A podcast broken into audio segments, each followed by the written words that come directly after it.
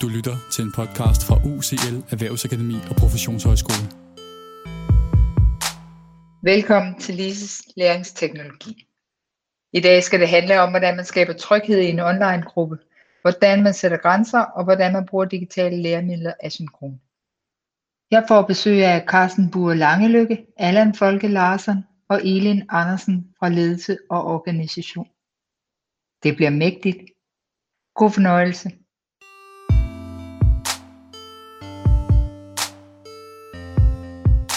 Men vi skal jo øhm, i dag tale om det her gode online studieforløb hos jer. Og øhm, mange tak, fordi I vil være med. Og jeg kunne godt tænke mig for øhm, lytterne og, øhm, og lade jer ganske kort præsentere jer selv. Så hvis vi nu starter med dig, er en, en lille faktaboks på dig.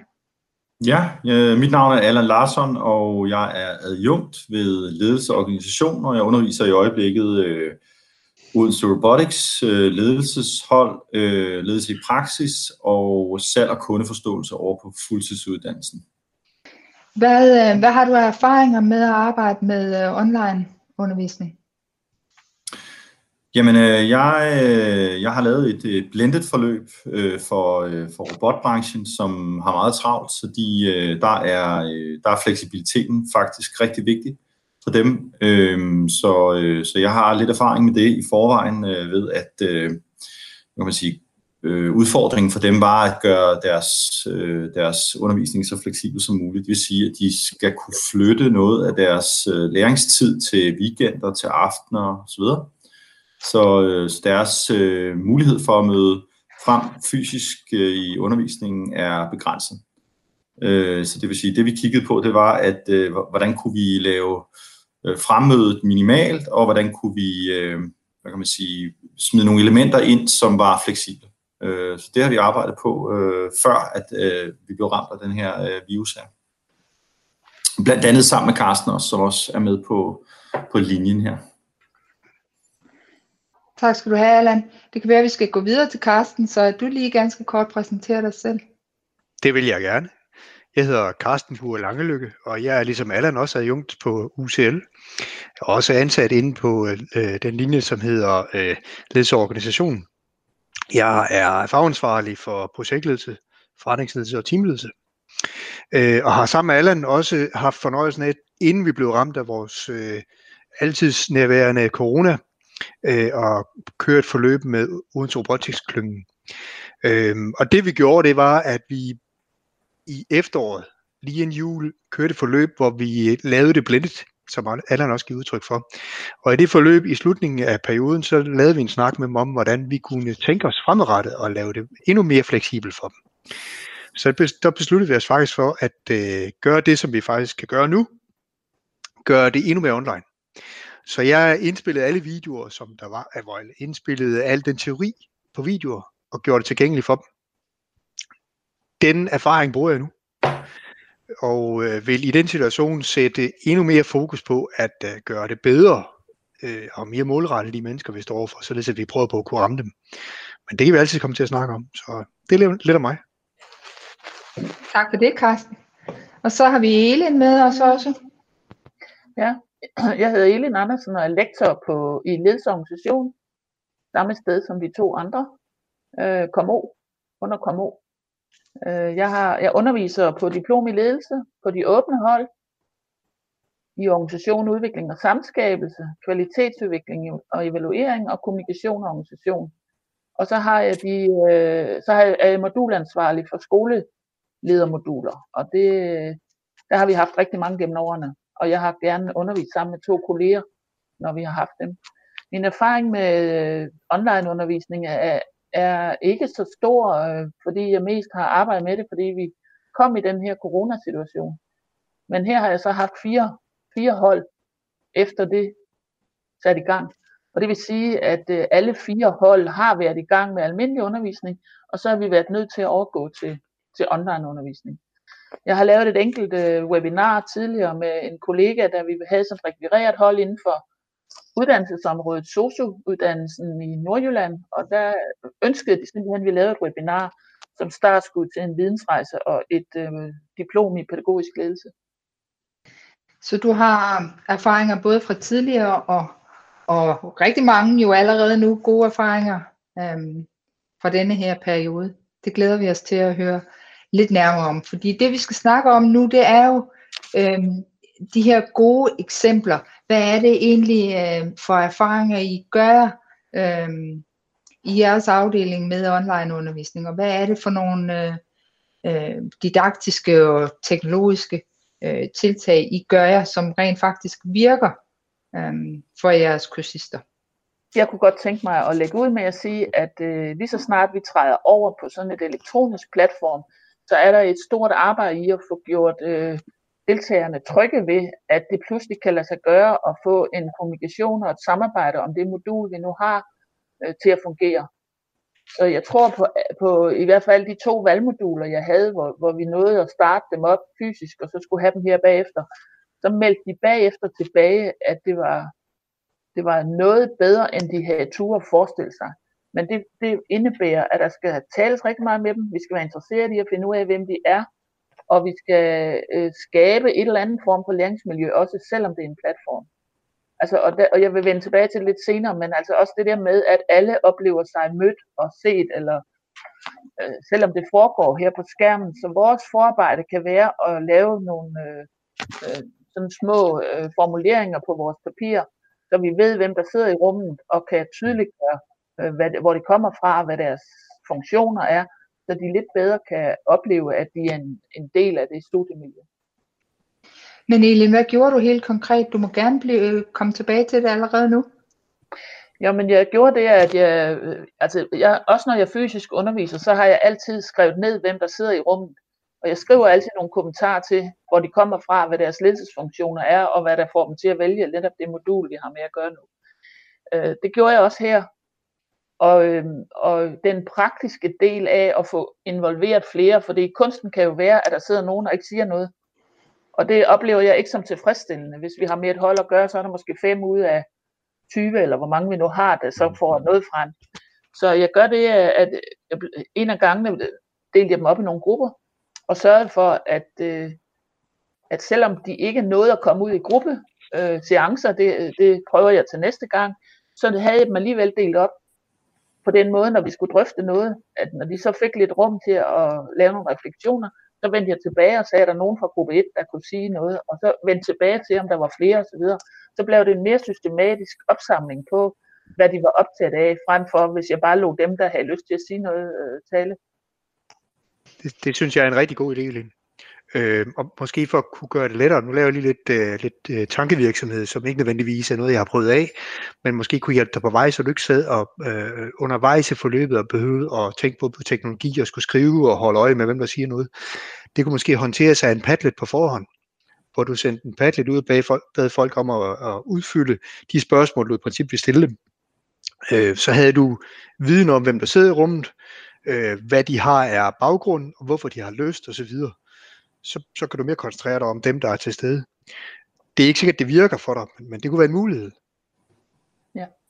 Fordi jeg tænker i princip, øh, jeg er helt enig med dig i, at det væsentlige det er, at vi har rammer, rammer og retningslinjer på plads øh, for folk, inden de kommer ind og møder ind i et rum og møder ind til det her, fordi det er noget af det væsentlige for dem, for at de kommer til at opleve en mangelvare i, at øh, de ikke er til stede. Ja, og det kunne også være en god idé, og i de her to af, af holdene, jeg har haft, har også haft en anden underviser tidligere, og der var jeg faktisk med fra starten og lige hørt, hvem de var. Men der er også en, kan vi sige, en pædagogisk didaktisk øh, overvejelse i, at de får lejlighed til at sige noget. Ja. Og her skulle jeg for eksempel ja. samle op på noget feltarbejde, hvor de skulle ud og lave observationer i praksis mellem øh, 4. og 5. studiedag. Og det var der mange af dem, der ikke havde gjort. Og i starten var der bare tavshed. Der var ingen, der sagde noget. Og det var egentlig sådan ved at turde blive ved den situation i så lang tid, så man faktisk fik de forskellige på bane, og den ene inspirerede den anden. Så øh, for, for mange af dem her er det jo også øh, uerfarenhed omkring det, at sidde lige pludselig og, og være på online og skulle have den form for undervisning. Hvad med dig, Allan? Er det noget, du også har oplevet i din forløb? Øh, ja, jeg forsøger at, øh, at lave en ramme, der minder så meget om det, de kender fra, fra undervisningen, sådan set. Øhm, så det vil sige, jeg prøver øh, didaktisk at komme så tæt på øh, det undervisningsforløb, de kender, øh, som mange af dem kender i forvejen fra, fra klassen, det vil sige øh, bruge samme termer, bruge samme ord, altså når vi går ud i grupperum, jamen så er der lavet grupperum klar. Øh, øh, den der genkendelighed er rigtig vigtig, ved man fra IT-området, øh, at øh, at vi får en eller anden form for genkendelighed, som, så, så det ikke bliver sådan en, et, et IT-rum, hvor vi skal være øh, IT-supporter i stedet for undervisere. Øh, og jeg tror, at det Elin hun siger er meget rigtigt, at det er vigtigt, at øh, der er nogle begrænsninger i, i det her øh, format, og de, en af de begrænsninger, der er, som er faktisk er, øh, giver nogle didaktiske udfordringer, det er det der med, at man ikke kan kaste et spørgsmål ud i plenum, øh, som man normalt kan, når man står og, og underviser, fordi at der er noget latenstid på, øh, på netværket, som kan vare helt op til et sekund. Så derfor tror jeg, det er rigtigt, øh, som Elin siger, at det er meget vigtigt, at man deler det op, øh, fordi ellers så øh, bliver det noget med, at vi skal harponere den studerende og sige, øh, øh, vi kan give ordet øh, rundt øh, om bordet. Det, det kan virke sådan ret, øh, ret angstprovokerende for nogen. Så det der med at dele det op i små grupper bliver vigtigere her sådan didaktisk på, øh, på nettet, end det er i øh, end det er på, øh, på skolen, kan man sige.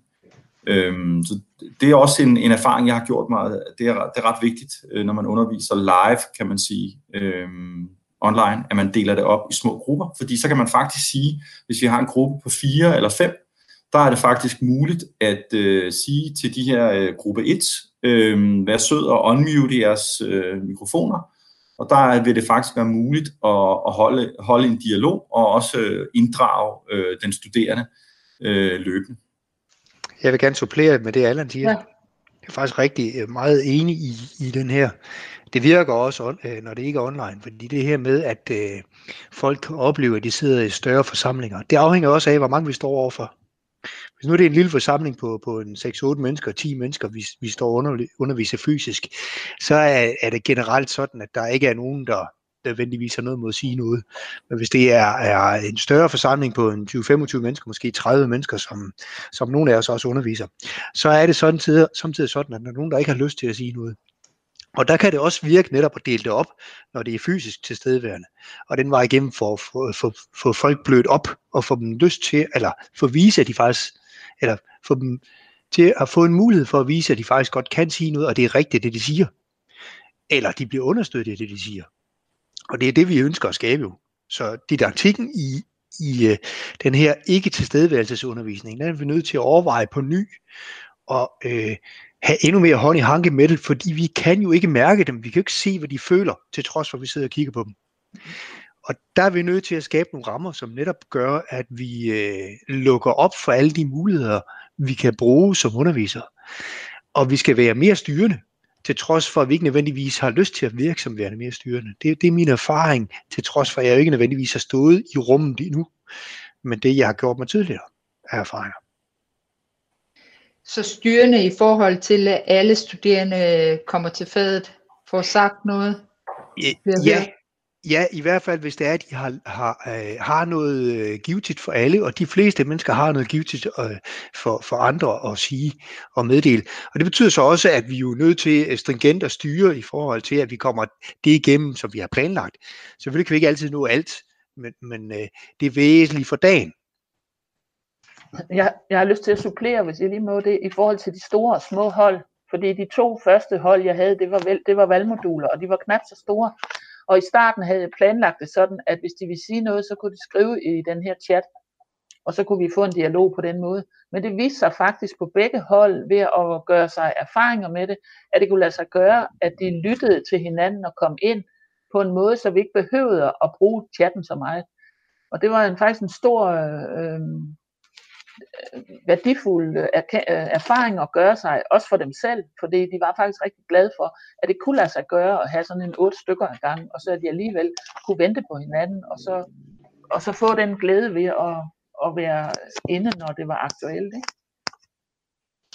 I snakker om den der balance mellem, at der skal være noget genkendelighed og et genkendeligt sprog og, og en genkendelig didaktik, samtidig med, at I også bliver nødt til at retænke jeres design. Hvordan, øh, hvordan kommunikerer I med de studerende, altså laver den der metakommunikation omkring deres studieforløb?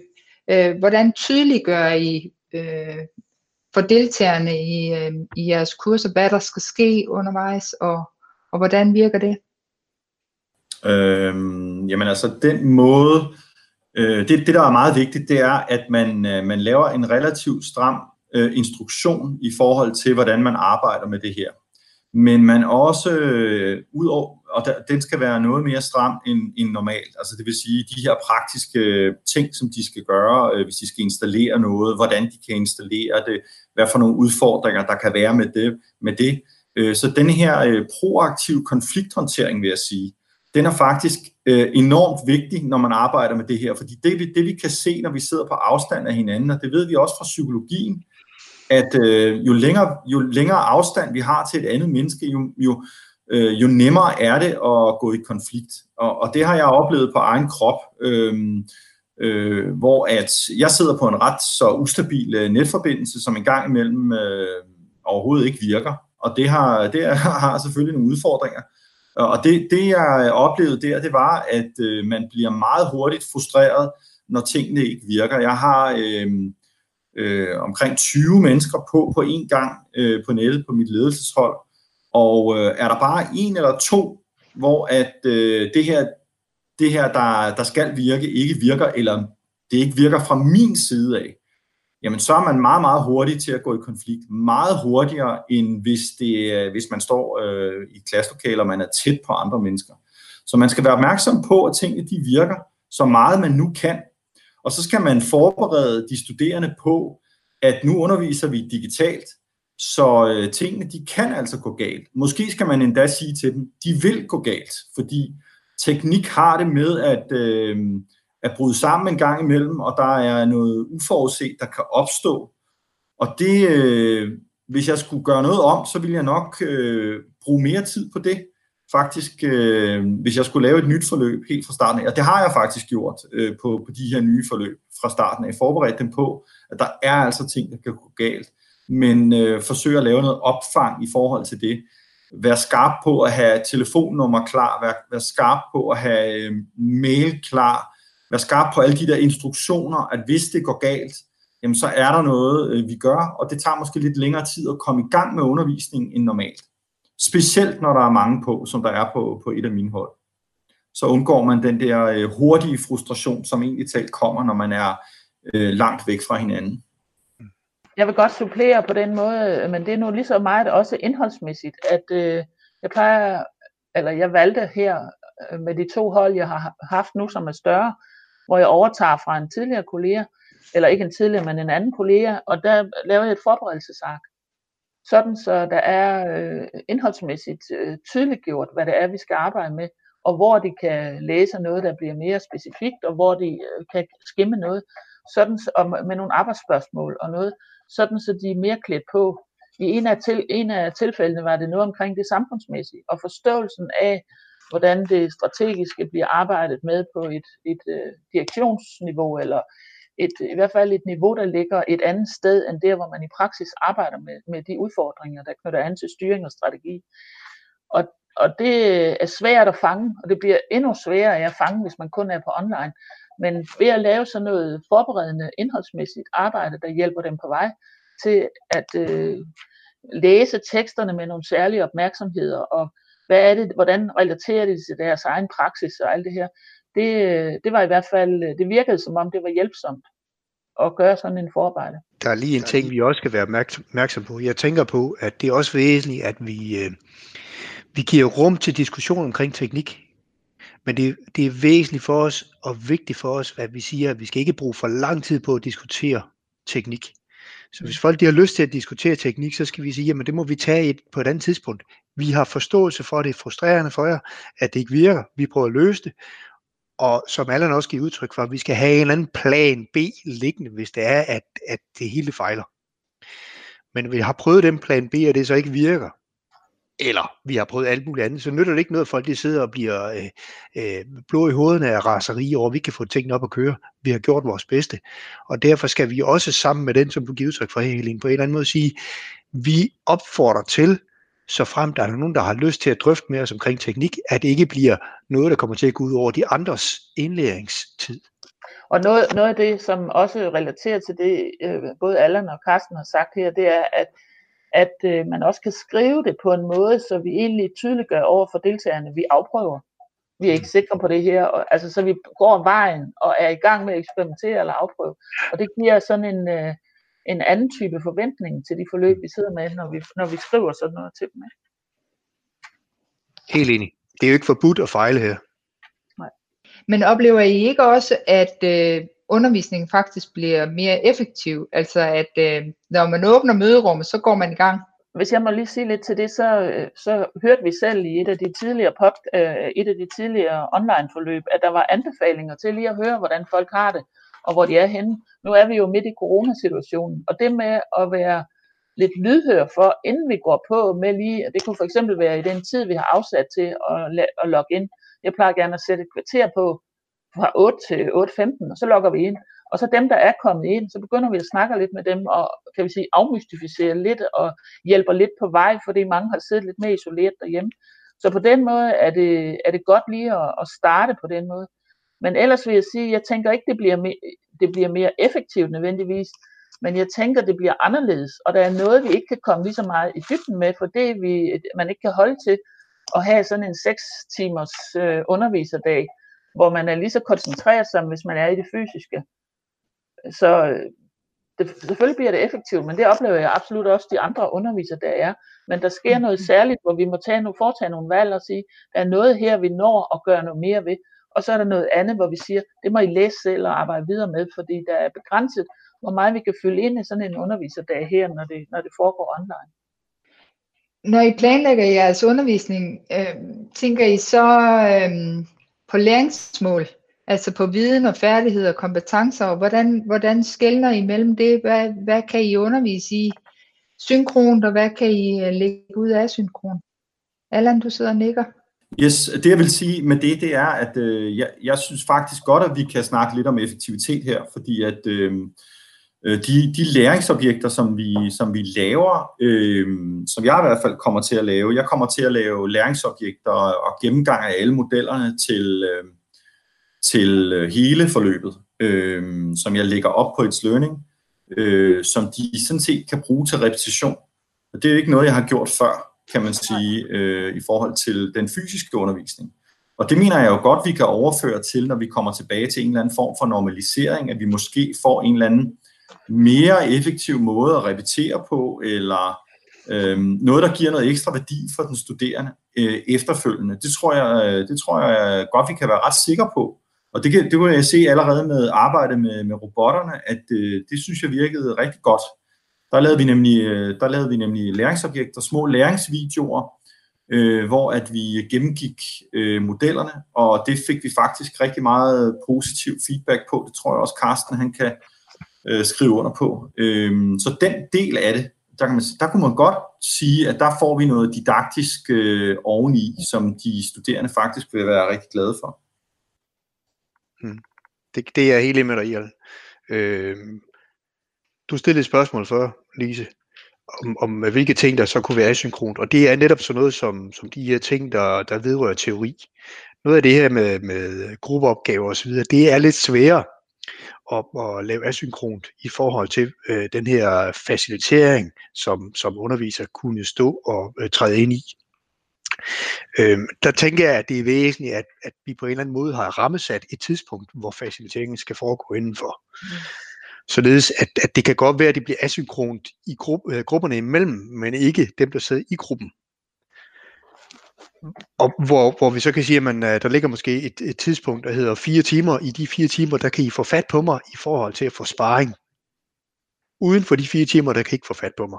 Og så kan der være et andet tidsrum, hvor der hedder, jamen i det tidsrum, der kan vi stille spørgsmål omkring teori, ud fra den her, øh, de her videoer, som vi har lavet. Øh, teorivideoer. Men det er også vigtigt, at vi på et tidspunkt siger, at nu, nu sætter vi os sammen, alle sammen, og har en, en fælles snak, for der, der genereres jo en anden form for synergi, når folk øh, kører sammen i et stort klasserum, uanset om det er fysisk eller virtuelt. Og der tænker jeg, hvis, øh, hvis vi lige tager fat ud af det, som Elin sagde før, det er særdeles væsentligt, at, at øh, den her effektivisering, som der måske kan opstå, som Allan giver udtryk for, og du lidt stiller spørgsmål til tidligere, den her effektivisering må ikke ske på kostning af, at det kommer til at opstå, fordi vi som undervisere laver monolog, det skal ikke være monologundervisning det her, det skal være en dialogundervisning, dialogbaseret, som giver mulighed for spørgsmål fra, fra alle, og så kører snakken, og der bliver pingpong. Og den skal vi være særdeles stærkt til at fange, fordi vi nødvendigvis ikke kan se, når folk de sidder og trækker vejret og har lyst til at sige noget. Det er jo det, vi kan mærke, når vi er til stede fysisk. Og der skal vi være gode til at bruge de her add-ons, som hvis nu det er Google Meet, som er det, vi sidder i her, hvor folk de putter en finger op eller bruger chatten. Så vi skal være meget, meget stærke i forhold til at fornemme de her ting, som vi som studerende, som underviser, normalt kan mærke, når vi står inde i rummet. Hvordan vi gør det, det har jeg ikke svaret på, men det tror jeg faktisk er noget, vi lærer undervejs. Jo mere vi lægger skinnerne og kører med toget, hvordan vi fanger de her ting her. Og så sagde I også på et tidspunkt det her med at øh, lave små grupper. Altså at lægge noget videngrundlag ud asynkron, og så invitere folk ind i små grupper, så de virkelig kan komme til at debattere. Ikke? Ja. ja. Elin, vil du byde ind med noget? Ja, jeg vil bare sige til, til Allan i første omgang, at det der med læringsobjekter, det har min kollega lige gjort her til den sidste undervisergang, hvor jeg lyttede med. Og det virker jo rigtig stærkt, når der er nogle modeller eller nogle illustrationer, der bliver vist på forhånd, og han så samler op og så åbner for dialog og drøftelse af det. Så det er jeg meget enig i, at, det også kan være en, øh, en tilgift til det, til det her. Ikke? Øh, så, så var det det med eksemplerne.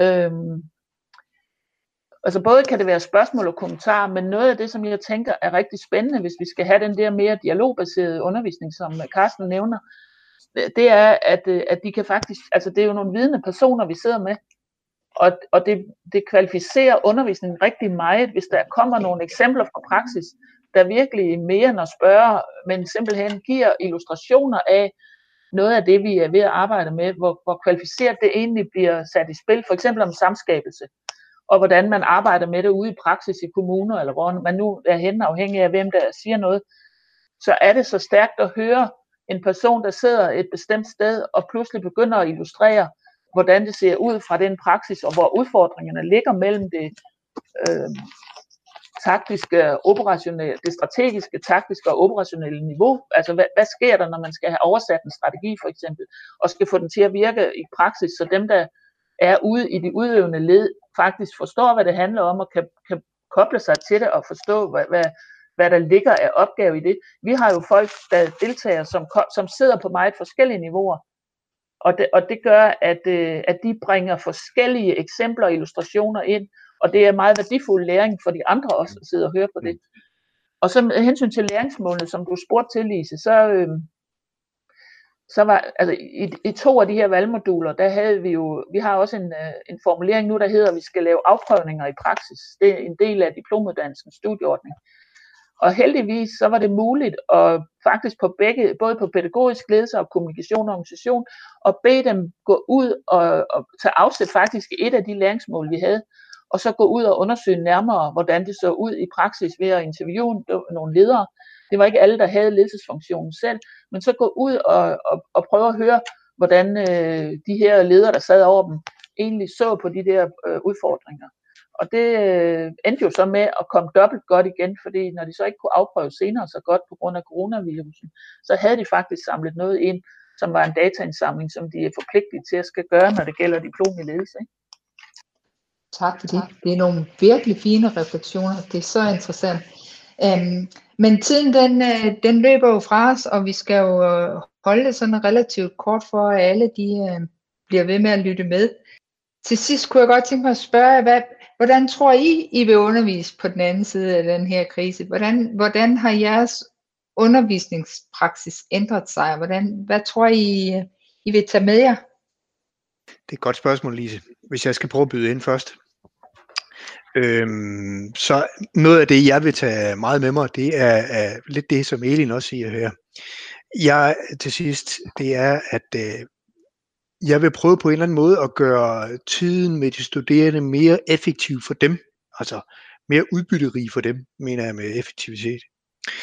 Øh, og hvordan kan jeg gøre det? Det er, hvis jeg på en eller anden måde får lavet noget, som, som øh, bliver trukket ud af undervisningen, som i princip kan betragtes som en spildtid, anførselstegn. Spildtid, hvad kunne det være? Det kunne være, hvis jeg står og gennemgår teorien, som ville kunne ses på forhånd. Det, der så kan vi udfordre, hvis det er, at jeg, jeg gør det, de her idéer eller praksisnære eksempler, som der plejer at opstå, når vi står og gennemgår det, de kommer ikke nødvendigvis.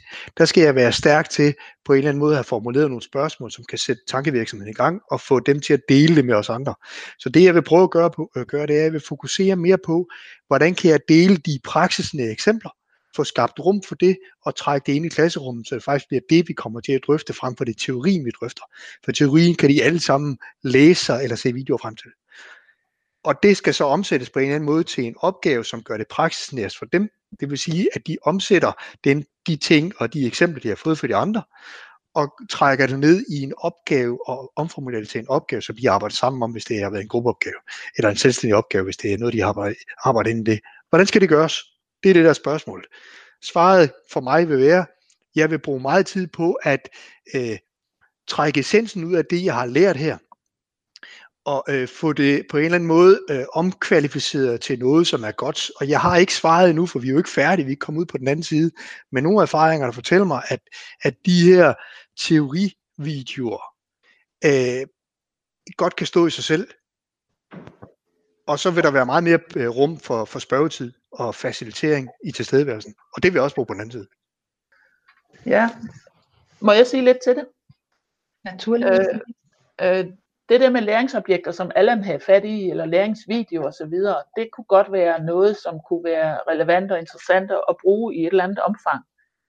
Øh, det, som øh, jeg gjorde med mine kollegaer, også to, der fører til eksamen på de to lidt større hold, vi har, det var at lave en øh, video omkring opgaveskrivning, hvor vi lige opsummerer og siger noget om, hvad læringsmålene er, og ops- altså ikke fordi det ikke har fået David før, og prøver at sige noget om, hvordan vi tilrettelægger øh, studieprocessen omkring opgaveskrivning, og hvordan vi tænker, vi vejleder, og hvad, altså sådan helt, alle de der ting, som vi egentlig normalt står og siger i undervisningen.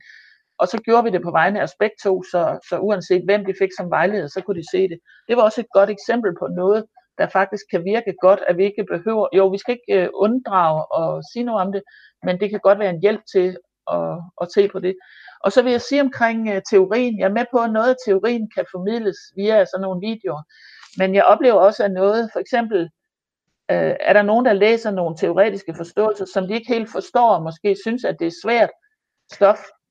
Og der kan altså godt være noget værdifuldt i at lave en sådan en opsummering og en, en øh, essens på, hvad det er, der bliver meldt ud, og at det så er afsættet for en interessant og spændende gruppedrøftelse. Og der er flere, i hvert fald noget af det, jeg lige sidder og tænker på her, som så kommer og siger, jamen da vi selv læste, der synes vi faktisk, det var svært, men når vi nu hører det eksemplificeret, og det bliver brugt til at anskueliggøre, hvad det er, vi kan for eksempel kan forestille sig ved det, så får vi en hjælp til bedre at kan tage afsæt i det bagefter. Så nogle gange kan det måske være godt med noget teoretisk, andre gange er der også noget, som faktisk giver god mening, at vi formidler i undervisningen, fordi det, der skal siges noget særligt, og der skal drages eksempler osv. ind, som giver en bedre hjælp til at få det der overblik over, hvad det er, vi taler om. Ikke? Hvad siger du, Allan? Jamen, øh, jeg vil lidt tilslutte mig og så øh, sige, at øh, nogle gange, øh, specielt med nye øh, studerende, der kan det godt tage lidt tid. Øh, det her med transfer, det her med at få dem til at forstå, at øh, noget af det, vi gerne vil have dem til at gøre, det er sådan set ikke bare at lære nogle teorier, men at kunne bruge dem i praksis.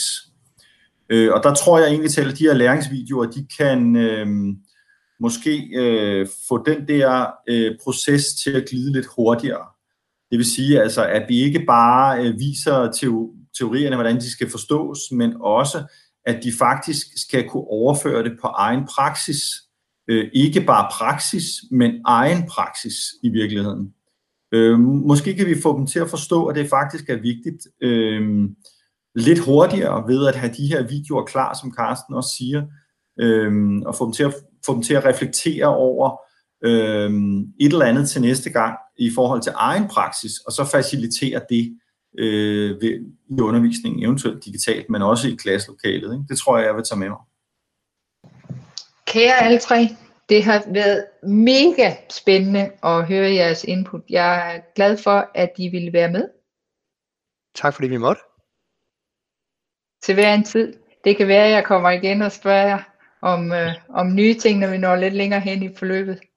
Du skal være velkommen. Du er velkommen. Okay. Det var Rigtig spændende. mange tak for i dag, og kan I have det rigtig godt. I lige måde. God dag. I lige måde. Ja, det var så det. Afsted, afsted med dem igen. Vi er heldige, at vi her i UCL har sådan nogle dygtige og dedikerede undervisere. Og øh, i næste uge, der bliver det altså også mega interessant, for der skal jeg snakke med tre undervisere fra øh, sygeplejerskeuddannelsen i Svendborg. Og Jeg har hørt, at de har arbejdet med, at deres studerende skulle øh, producere podcast. Og øhm, hvordan de har grebet det an, det øhm, kommer vi til at høre nærmere om der. Så på genhør. Hej hej.